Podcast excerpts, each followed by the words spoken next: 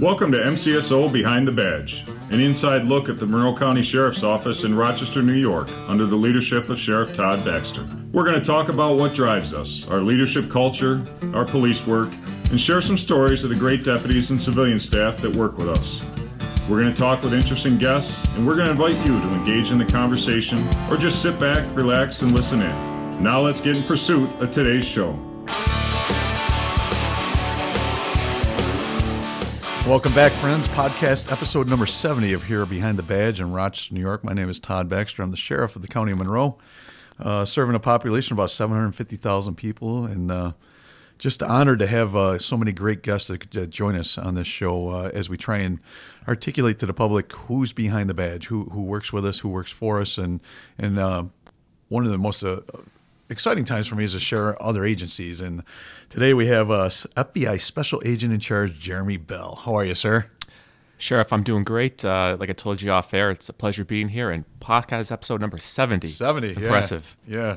And uh, Chief Fowler, I don't know if you know that voiceover that was actually our Chief Deputy Fowler with that I knew that right away. In yeah. fact, uh, my drive-in, I got an email from the chief deputy about another matter. So yeah, yeah. yeah. So he's got that very distinct voice, but uh, he does. And the music, the uh, bumper music, just so uh, keep this all in Monroe County, is from uh, Tommy Burnett out of Fairport. He's a musician out of Fairport. I didn't know that. He uh, okay. donated like that bumper music to it. Yeah, so we try and keep it as close to the chest as possible here.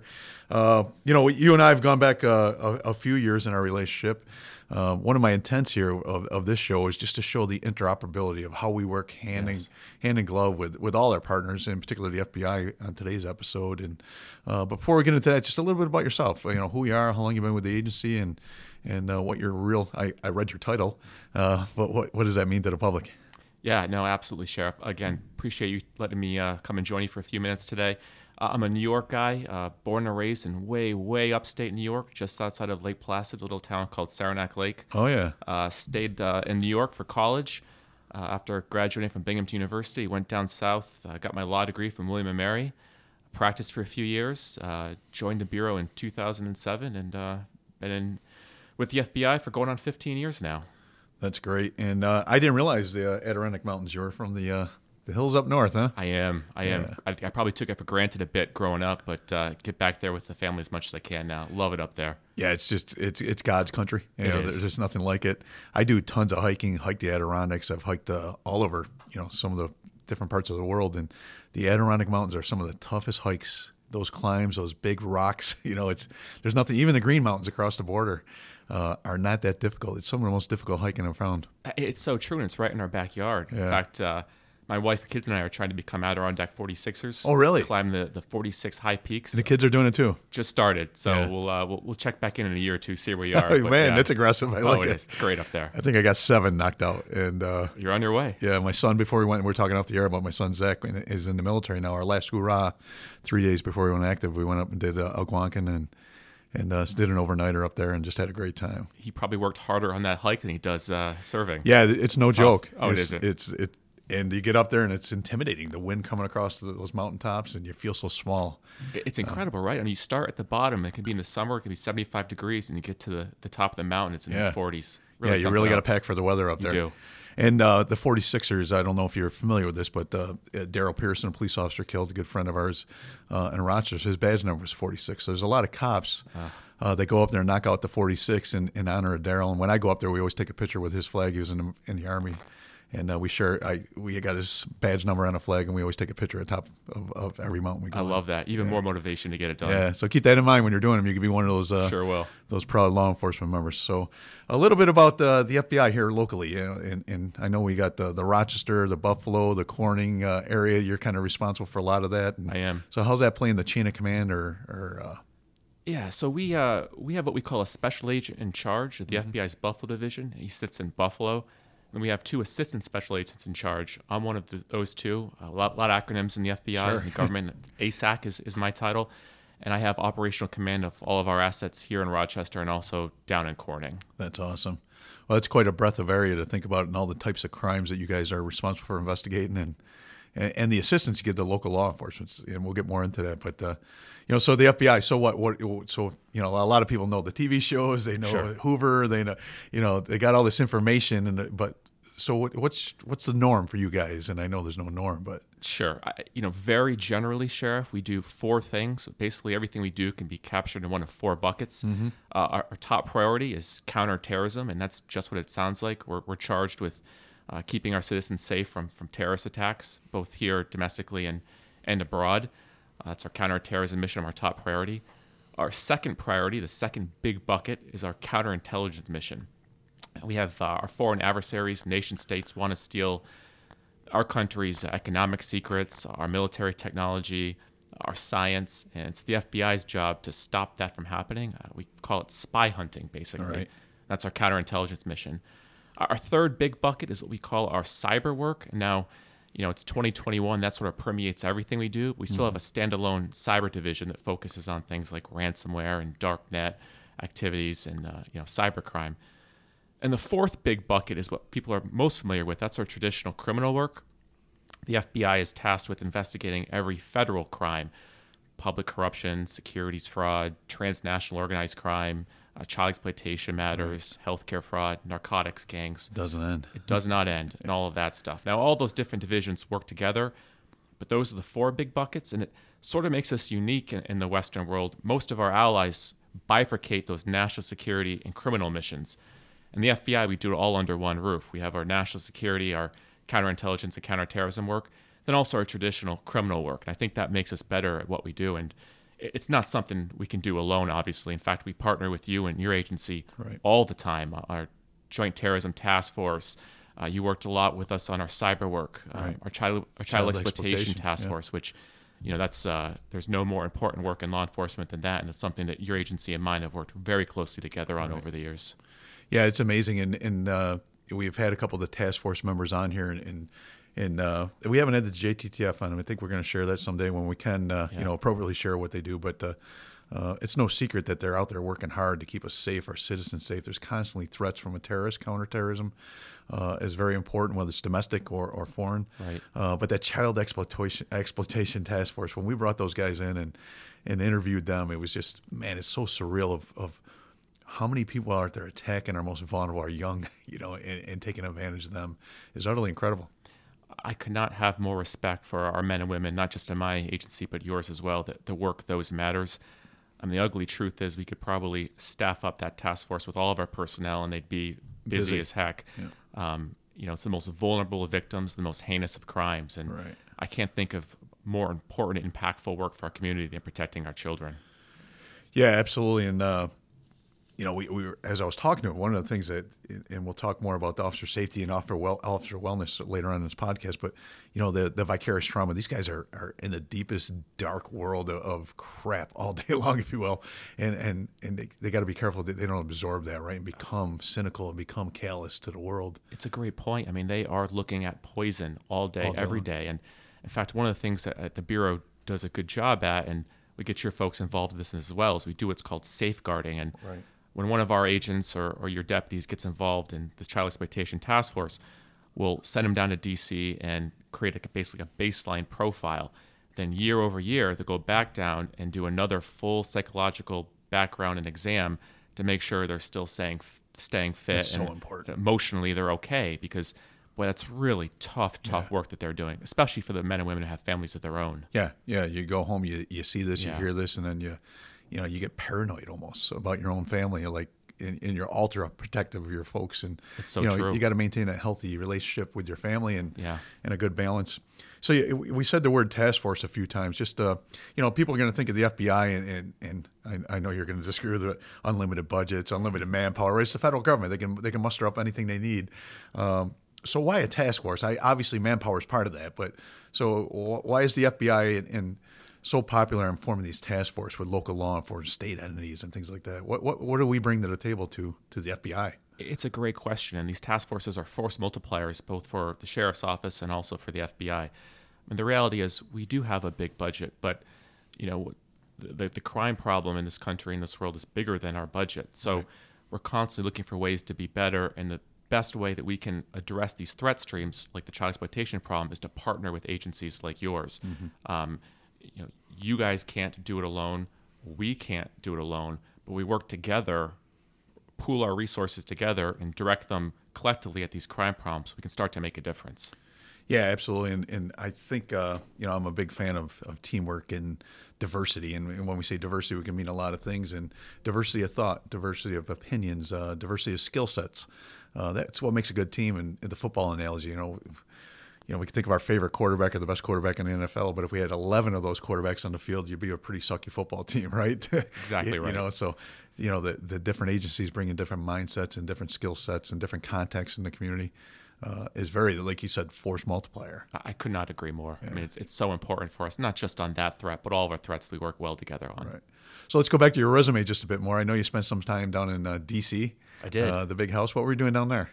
Actually, uh, I joined the bureau out of out of D.C. Like you know, my story's not unlike a lot of others. I was uh, in my mid twenties, going to law school at William and Mary down in Virginia, and then September 11th, 2001, and you know, like a lot of folks, I was just uh, tied to my TV. I was, I, I, just crippled by what I was watching, and right. don't think I left the TV for many days. And I realized at that point I had to do something. Um, you know, unfortunately, or fortunately, my agency's kind of like yours. We're just chock full of incredibly talented men and women. Right. I'm not one of those, so it took me years to get in. But uh, sort of like Andy Dufresne and Shawshank Redemption, he wanted that library. Right. I just finally wore them down, and eventually they, they let me in, and uh, yeah, I've been serving my country ever since. God bless. Well, you're you're you're a true professional. It's been an honor to work with you. It's been an honor to uh, share our resources, our most important resource, and it's by far our people. And uh, and that's not easy when you're a smaller agency to, yeah. to dedicate an employer to to to someone else. Uh, but it's been an amazing experience for me as sheriff. I remember my time in Greece and the Rochester Police Department. It's just uh, it's the only way to work. And and if you look other places, look other places outside of just Western New York, you don't have these types of relationships. They might be there, but they're not you know, uh, personal like ours are. You know, that we can pick up a phone and say, "Hey, what's going on?" or "What can we do?" It's a great point. I mean, I've done this job uh, in D.C., I've done it in New York City, and heck, mm-hmm. I've even done it in Buffalo. And the relationships that we have here in Monroe County and Rochester are just better than they Yeah. are other places, and we're we're fortunate for it. And, and the reality is, you know, it doesn't make sense not to work together. Right. Um, and we're you know we're we're better collectively what we do for it. Yeah, and uh, uh, behind the badge, the, the podcast is to let the public see a little little deeper into law enforcement, really deeper. And I, just emphasizing that point, I'm glad we got a chance to talk about it.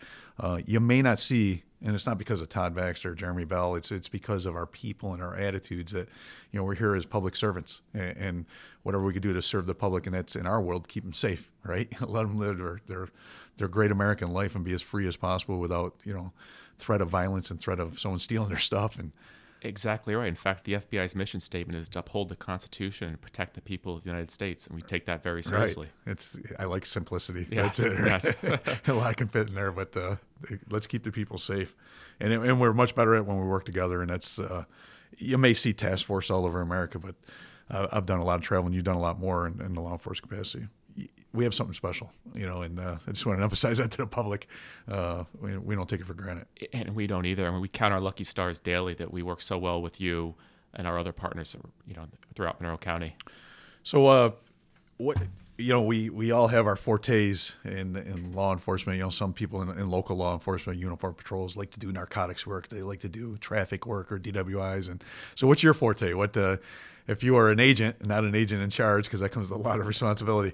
What was your uh, what did you like to investigate? What what type of criminal did you like to go after? You know, I cut my teeth working public corruption matters Yeah? and civil rights cases in our New York City office. So I, I, I think back to, to those days and you know a lot of passion for there because there's we talked about the child exploitation crimes and they are terrible, but when it comes to the criminal work, that public corruption, the, Yeah. the dirty officials, the, gotcha. the corrupt politicians. I mean, that's they just tear at the the fabric of our society. So that's important work we do. So, you know, thinking back to my days working those cases, a lot of fond memories. So I have a passion for that type of work. And then I mentioned to you, there's two what we call assistant special agents in charge. Mm-hmm. I'm in charge of our national security assets, in addition to our, all of our folks in Rochester. So the counterterrorism and counterintelligence work.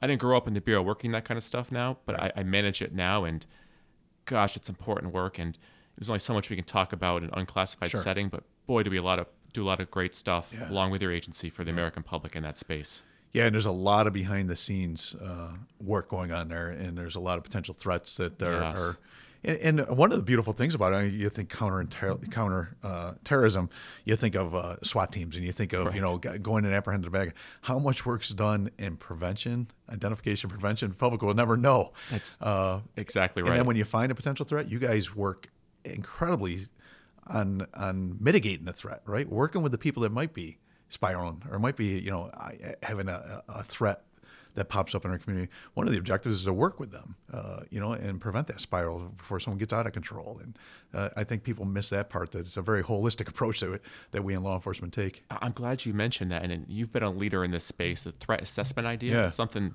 the bureau, both locally and nationally, is trying to roll out too, which is why we support you in the ROCTAC initiative. I mean, it's it's a great idea, and I, I sort of think of it this way you mentioned the, the resource drain and how many assets we spend investigating a crime, and that's true, and we'll keep doing it. Sure. it's our Absolutely. mission.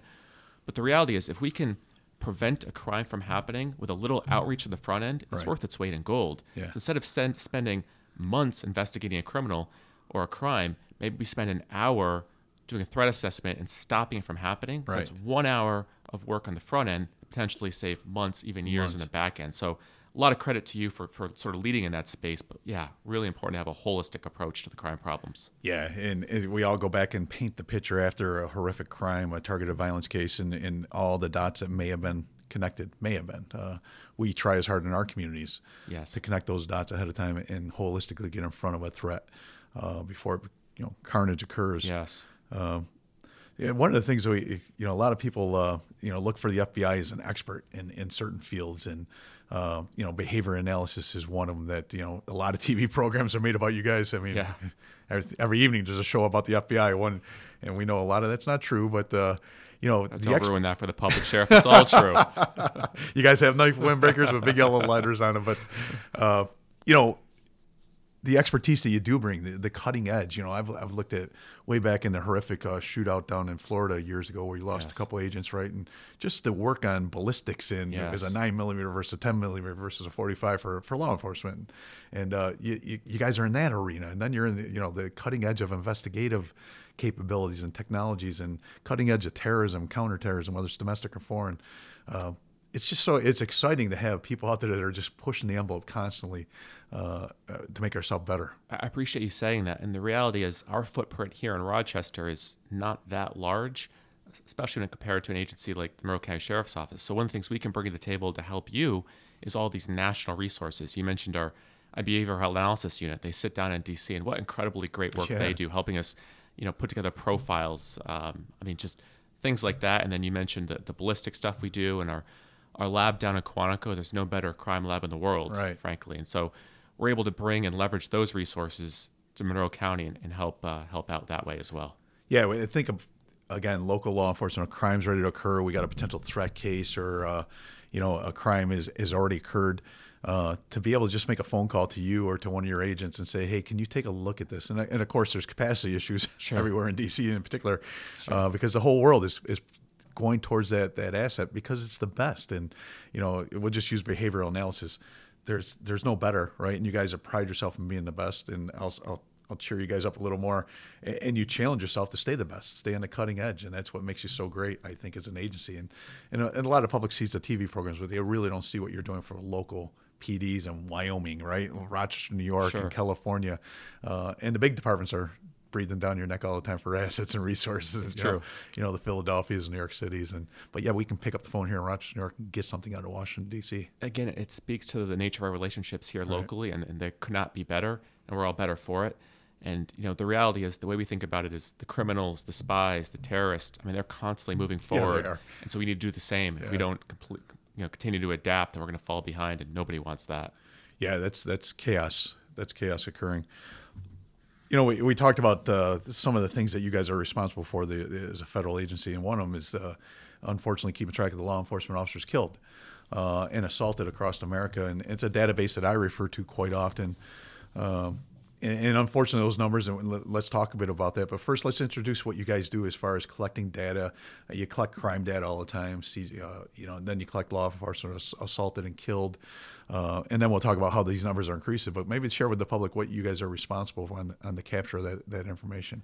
Sure, Sheriff. You know, across the, the country, we, we collect, uh, you know, the data, line of duty death data, uh, felonious assault data, uh, and we do it for a number of reasons. Not the least of which is it's important to keep track of where our vulnerabilities are, and it just it shows what a difficult and dangerous job law enforcement can be. Right. Uh, it also helps us, you know, in addition to, to collecting the data, it also makes us better at offering services and training. I think since 2007, I've heard we trained almost 90,000 law enforcement officers globally. The Bureau Uh, has. The Bureau has. so, you know, we collect the data, but then also do our best to give back Right. and, and, and train up our folks to, to make them safer at their jobs. Yeah, the data's going to show us the threats, right? The real world, real time threats, and, and you're able to react to them if you know what the problem is. It- is, and I have the, some of the data in front of me, Sheriff. And I think through, you know, January first through the end of November, so not the entire calendar year, but 11 months of it, we had 67 law enforcement officers killed in the line of duty. And let the number sink in for a second. Yeah. 67, and you know, two of those uh, are FBI agents who died down in Florida last winter serving a warrant. So it's something that hits close to home as well. But as sobering as that number is, the 67 line of duty deaths, here's another one for you in 2020, so last year, and I'm no reason to believe this number has anything but gone up in 2021, but in 2020, over 60,000 law enforcement officers were assaulted in 2020. Let that number sink in. It's 165 a day. A day. And it goes from there, Sheriff. 18,568 of those officers who were victims of assault were injured. That means 51 cops a day on average are injured via assault on the job. That's not accident. That's cops who are injured on the job through assault. On average, 51 a day. We can do a better job as law enforcement officers in amplifying that message. Just mm-hmm. goes to show that, you know, when your deputies and my agents leave home and kiss their loved one, loved one goodbye in the morning, they go and do dangerous work, and they do it for the American public. But it's it's not something to take for granted or, you know, look past. It's really important work they do, and they, they it's not hyperbole to say they put their lives on the line every single day. No, it's not, and and they put their their way of life. It, it might not be a, a, the worst, you know, a loss of life, but you know, a a, a severe injury that may be captured in the, in the death category could disrupt the whole family, could disrupt the whole Yes. lifestyle of life. could Disrupt, and I'll let you. I'll get on my soapbox here for a second. You know, Please. it's what you guys signed up for. You know, I hear this. I hear this absolute junk out there. It's what you guys signed up. No, I didn't sign up to be crippled. I didn't sign up. I don't sign up my. You know, we talked off the air. Hopefully, my son becomes a cop someday. You know, I, I didn't. I'm not sacrificing his life, right? Uh, that's never going to be the norm. We can never accept that as, as that's the way it is. Uh, it's kind of like a firefighter. We know it's dangerous, but do we accept a firefighter being killed in the line of duty? Absolutely not. We're going to train as hard as we can. We're going to prevent as much as possible, uh, but we'll never accept it. You know, we'll always honor that that that nobility of these guys. Uh, but that's what makes me nervous. I'm so glad you, you guys capture these numbers, and we got to, like you said it, we got to do a better job sharing with the public that what I think you said, 51 people are going to the hospital every day because they wore a blue uniform and trying to keep your neighborhood, your community safe as possible, so you can enjoy your way of life, the American way of life. The work you FBI agents, there, the work our military is doing, whether locally or overseas, the work that deputy, that patrol officer is doing right here in Monroe County, is so you can go to enjoy your life. You can go to your kids can go to school in peace. You can go to Wegmans in peace, and we can go home and, and hopefully lock our doors and go to bed in peace. And we, you know, it's it, but it doesn't come with death. It, and anyway, well, you signed up for it. Now stop the BS. We didn't sign up for that, and we should never sacrifice our employees uh, and make that part of our job description. I could not agree more. In fact, I hope you stay in that soapbox. These are important messages for us to get out. Our two agents who lost their lives in line of duty last winter, they, they did it serving a warrant on one of these child exploitation matters we we're talking about. They went to serve a warrant on a guy who was, you know, preying on our children, and they didn't get to go home that day. They, Right. they got killed. Um, and, you know, that's, you're right. That's not something that uh, It's not part of a job description. sure shouldn't be. Hell no, not on our watch. And uh, and again, uh, we should look at this data. We should share the data. We should train around that data to make sure our guys and gals are as safe as possible, and we're giving them the right equipment, tools, and, and Yes. policies and procedures. Uh, but we should also respect that data, and, and that comes with honor and nobility. Uh, and, and for the public behind the badge, please appreciate uh, whatever the agency. It really doesn't matter. What, these first responders, you know, police, fire, EMTs, soldiers, sailors, marine, airmen, coast guard. You know, they're all going into the, the thick of it every day, and we have no idea what comes out the other end of that shift. We ever. sure don't. Well said. Yeah. Well, is there anything else you'd like to share uh, as far as the FBI? Is there something that we did not discuss uh, as we came onto the show, or uh, I don't think so. I think we covered uh, most everything I wanted to get across. Yeah, I it's- it's- appreciate the opportunity to talk about my agency and talk about the great relationships we have with you guys as well. Yeah, it's a quick 30 minutes, isn't it? It's been 30 minutes? Yeah, yeah. that's how fast it goes. Oh, that's crazy. But uh, it's great having you here. Uh, we just uh, we we so champion our. I, we were joking off the air. You know, my son hopefully someday will work for a federal agency with three letters. There's so many of them around. Uh, we have a great relationship with all of them, in, in particular the FBI and and uh, you guys are, are noble human beings. Every time I've touched base with a an agent, they've always been there. They never flinched once when we called, and and that's a testimony of who they are as, as human beings, let alone servants. Uh, the feeling's mutual, Sheriff. Could, could not think any higher of uh, Monroe County Sheriff's Office. You guys do great, important work, and it's our honor and privilege to, to partner with you guys. So on the uh, podcast, we end up with a, a program uh, endings thing called the No Miranda Zone. You're you're obviously a lawyer, trained lawyer. You're familiar with Miranda warnings, am. where you have a right to remain silent. Here, no Miranda. You don't have a right to remain silent. I got the podcast, so you got to answer questions. Uh, so I'll just banter out with a couple. Favorite candy bar? If you're gonna have a candy bar, what's your favorite candy bar? You gonna go with the classic, the Hershey bar, right? Hershey bar. All right. Is there yeah, any other yeah. answer? No. Not, so if you live, you know, middle of Pennsylvania, I guess you'd have to answer that, right? But go down that Route 81 corridor a little further. Uh, where do you go on vacation? If number one place, if Jeremy Bell is going on vacation with a family, or you haven't been there yet, your dream.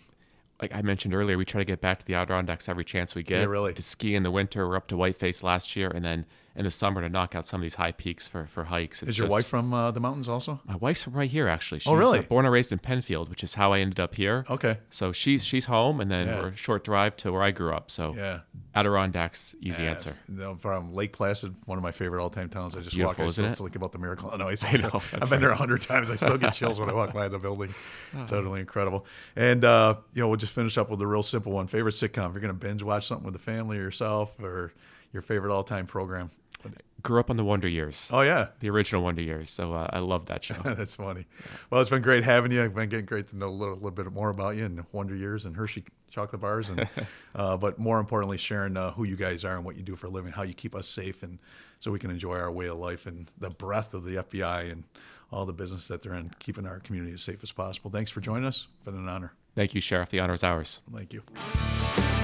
Thank you for listening to this episode of MCSO Behind the Badge. In between episodes, please be sure to follow us on Twitter, Facebook, and Instagram at Monroe Sheriff NY. Until next week, be safe.